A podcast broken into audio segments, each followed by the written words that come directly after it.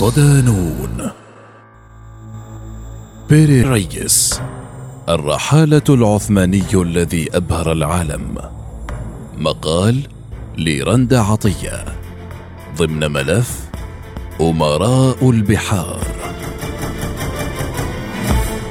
في 22 من ديسمبر كانون الأول 2019 نقل التلفزيون التركي مراسم إنزال غواصة تركية حديثة الصنع إلى مياه كوجالي في إطار برنامج يهدف إلى تطوير الصناعات الدفاعية وزيادة قدرات البحرية التركية. الحفل حضره الرئيس رجب طيب أردوغان، وحملت الغواصة الجديدة اسم بيري ريس. فمن يكون صاحب هذا الاسم؟ بيري ريس أو أحمد محي الدين بيري، أحد أعلام البحرية العثمانية في القرن ال16، عاصر 3 سلاطين عثمانيين، واستطاع على مدار 14 عاماً أن يحقق عشرات الانتصارات البحرية في المعارك التي خاضها رفقة عمه أمير البحار المخضرم كمال ريس، الذي اعتنى به ورباه. لم يكن محي الدين مجرد بحار عادي، بل كان عالماً متمكناً في علوم الجغرافية البحرية، وله إسهامات عدة في رسم الخرائط العالمية، بل إن بعض الروايات تشير إلى أنه اكتشف الأمريكتين قبل كريستوف كولومبوس وأمريكو فاسبوتشي، وهو ما جعله في منزلة عالمية بعيدة تماماً عن أبناء جيله من أمراء البحر العثمانيين. نشأة على أصوات البحر. إن أبناء غاليبولي أمضوا حياتهم في البحر كالتماسيح، وكانت أسرتهم القوارب، وهدهدتهم البحر والسفن ليلا ونهارا. هكذا وصف المؤرخ العثماني ابن كمال في كتابه كتاب 100 من عظماء أمة الإسلام غيروا مجرى التاريخ.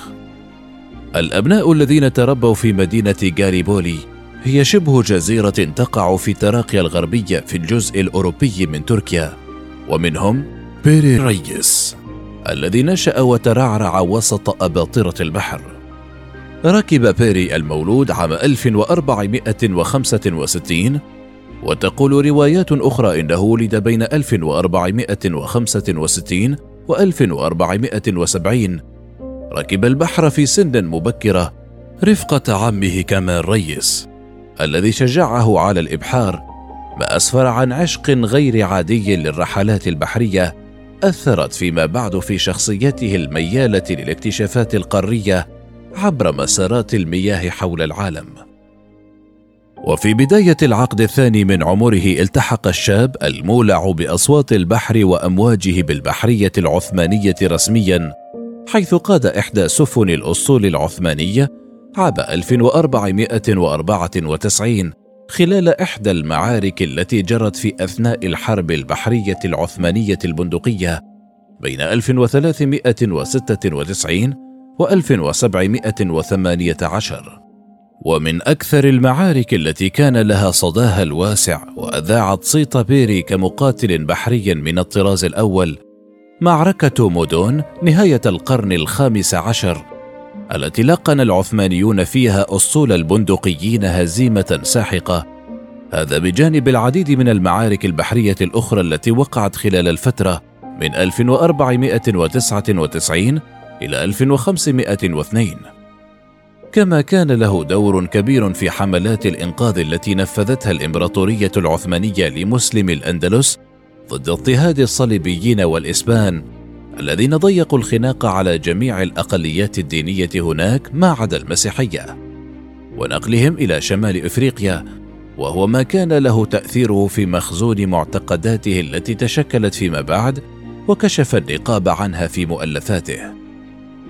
نقطة تحول.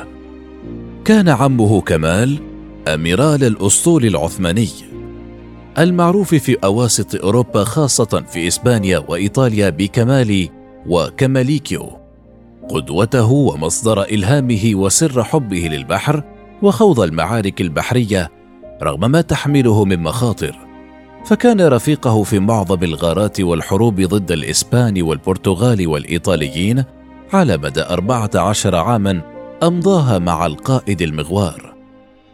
رغم البلاء الحسن الذي قدمه بيري خلال معاركه البحرية، فإن طموحه كان أكبر من ذلك بكثير، وكان يرى أن دعم الأسطول العثماني وقيادته للعالم لابد أن يأتي عبر مسارات متوازية من القتال البحري والاكتشافات الجغرافية والفلكية العلمية الأخرى، بما يقدم صورة متكاملة عن البحرية العثمانية في هذا الوقت. إلا أن دعم عمه له كان حائط الصد أمام أي محاولات لترك القتال في مياه المتوسط.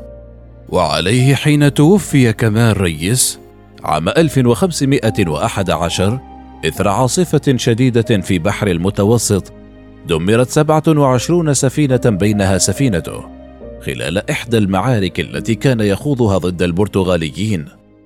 أصيب بيري بالإحباط الشديد وعانى من الاكتئاب طويل المدى، ليعود إلى غاليبولي مرة أخرى تاركا البحر ومعاركه التي أطاحت بأقرب الناس إلى قلبه، عالم الخرائط الأول.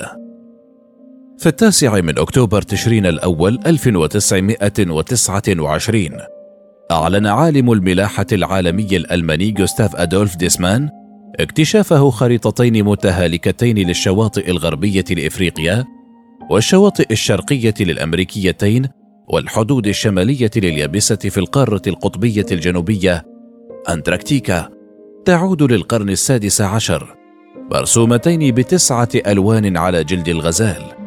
الخريطتان مكتوب عليهما بيري ريس. الخريطتان كانتا كنزا ملاحيا غير مسبوق بالنسبة للعالم الألماني، لا سيما في ظل ما كان يتمتعان به من دقة كبيرة في الوصف، حتى قال عنهما مدير مركز الأرصاد في وينستون: خرائط بيري ريس صحيحة بدرجة تذهل العقول، لأنها تظهر بوضوح أماكن لم يكتشفها الإنسان في ذلك الزمان، ومما يبعث على الحيرة أنه رسم جبال القارة القطبية الجنوبية ووديانها، في حين لم تتوصل المراكز الجغرافية المعاصرة إلى رسمها إلا بعد عام 1952، بعد أن تسلحت بأحدث تقنيات المسح الزلزالي. وبعد عامين فقط من اعتكافه إثر وفاة عمه، انتهى بيري بالرسم خريطة العالم كاملة. وفي 1517 عينه السلطان سليم القانوني أميرالا في حملة السلطان سليم الأول على مصر، الأمر الذي سمح له برسم خريطة تفصيلية لمصر وحوض النيل وما حوله. الانبهار العالمي بخرائط بيري يرجع إلى تميزها بالعديد من الخصائص والسمات التي لم تكن موجودة في خرائط تلك الحقبة، حيث أعطت وصفا دقيقا لأماكن لم تتطرق إليها المراجع الجغرافية المعاصرة، وهو الأمر الذي دفع البعض إلى التشكيك في بعض المعلومات المسلم بها سلفا بشأن الاكتشافات الجغرافية القديمة، ومنها اكتشاف الأمريكتين. وتقديرا لقيمة تلك الخرائط التي باتت جزءا من التراث العالمي للوثائق، أعلنت منظمة الأمم المتحدة للتربية والعلوم والثقافة اليونسكو عام 2013 عاما لإحياء ذكرى بيري ريس، بمناسبة مرور 500 عام على خريطة العالم التي رسمها. وكان من ضمن مظاهرات الاحتفاء إقامة معرض تحت عنوان بيري ريس وخريطة العالم 1513، 500 عام من الغموض، في اسطنبول.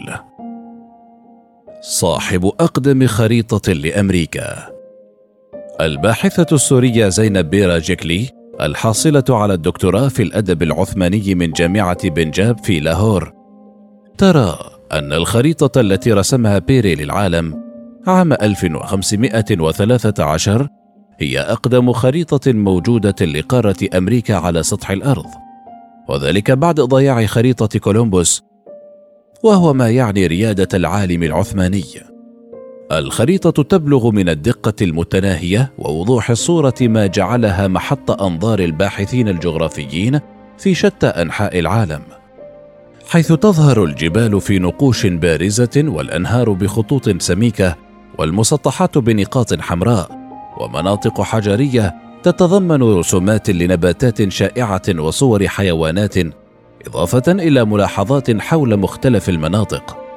أما الجزء المتبقي منها فيتضمن السواحل الشرقية والغربية للمحيط الأطلسي، كذلك الخطوط الساحلية للأمريكتين الشمالية والجنوبية، وجزء الأنتيل وشمال غرب إفريقيا وفرنسا وإسبانيا، وهو ما يجعلها تحظى بقيمة تاريخية كبيرة إذا قورنت بالرسومات والمقاربات العلمية التي كانت متاحة في ذلك الوقت.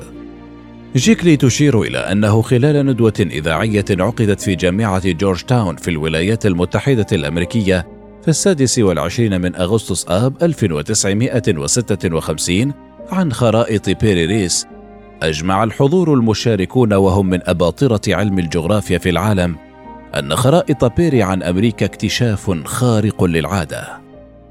كتاب البحرية. السنوات الطويلة التي قضاها بيري في البحر متنقلا بين بلد وآخر مثلما ساعدته في رسم أروع الخرائط العالمية التي لا تزال حاضرة بقوة حتى يومنا هذا، كان لها دور كبير كذلك في تقديمه لأحد أهم المؤلفات في مجال الملاحة، وهو كتاب البحرية الذي ألفه عام 1521. قيمة هذا الكتاب ليست في كونه أحد الأعمال الرائدة في علم الجغرافيا ورسم الخرائط في تاريخ الدولة العثمانية فحسب، بل يعد دليلا إرشاديا للتاريخ البحري على مستوى العالم، إذ تطرق إلى مبادئ علم الملاحة التي استند إليها الملاحون فيما بعد، متناولا العديد من الموضوعات على شاكلة أهمية علوم الملاحة للبحارة وأسماء الرياح والعواصف ومقدمة في الخرائط وعلامات الخرائط وأسماء البحار. وثق البحار الملاح العثماني في الجزء الأول من كتابه الذي من الممكن أن ينظر إليه كأحد الأعمال الرائدة في أدب الرحلات البحرية معلومات قيمة وتفصيلية عن المحيط الهندي والخليج العربي ومضيق هرمز، بجانب سواحل الحبشة وجزر القمر في إفريقيا وجزر الأنتيل واكتشاف أمريكا، بخلاف ما قدمه عن بحر الصين وأبرز ما يتمتع به من موارد. أما في الجزء الثاني فتطرق إلى دراسة البحر المتوسط وسواحله في إيطاليا وفرنسا وإسبانيا وشمال إفريقيا ومصر، كذلك سواحل البحر الأدرياتيكي وقبرص وموانئ ساحل الأناضول المطلة على بحر إيجه، فيما يختتم مؤلفه بالحديث عن خليج ساروس الذي يقع إلى الشمال من غاليبولي. ورغم مرور 500 عام تقريبا على هذا الكتاب، فإن ما جاء به من ألغاز وخرائط لا تزال موضع نقاش بين علماء الجغرافيا البحرية حتى يومنا هذا، فيما وصفه المؤرخون بأنه أحد أعظم الأدلة الاسترشادية التي تزخر بها المكتبات العالمية عن التاريخ البحري. نهاية مأساوية.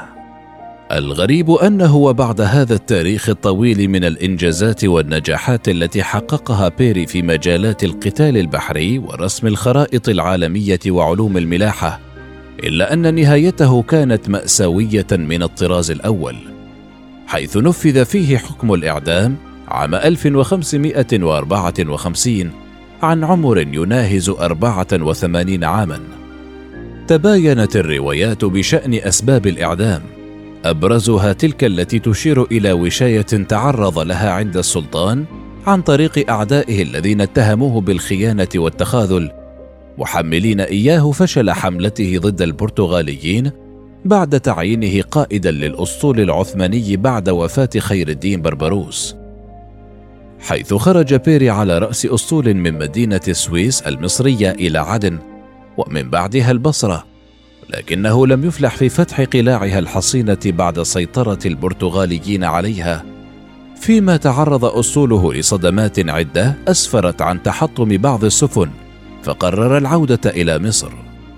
استغل أعداء بيري تلك الواقعة للتخلص منه، وكان على رأس أعدائه والي البصرة قباذ باشا الذي أرسل خطابا عاجلا لديوان السلطان سليمان القانوني متهما بيري بالخيانة، لتصدر الأوامر المباشرة بإعدام بيري ريس فور وصوله لمصر، وبالفعل أعدم في مصر عام 1554. وبصرف النظر عن أسباب الإعدام، فإن بيري ريس يعد أحد الأركان الأساسية في بناء الأسطول العثماني. وكلمة السر في وصول صيت وسمعة الإمبراطورية البحرية العثمانية للعالمية لما قدمه من أعمال رائدة، سواء على مستوى الخرائط أم كتابه القيم، فضلا عن المعارك التي خاضها وحقق فيها عشرات الانتصارات.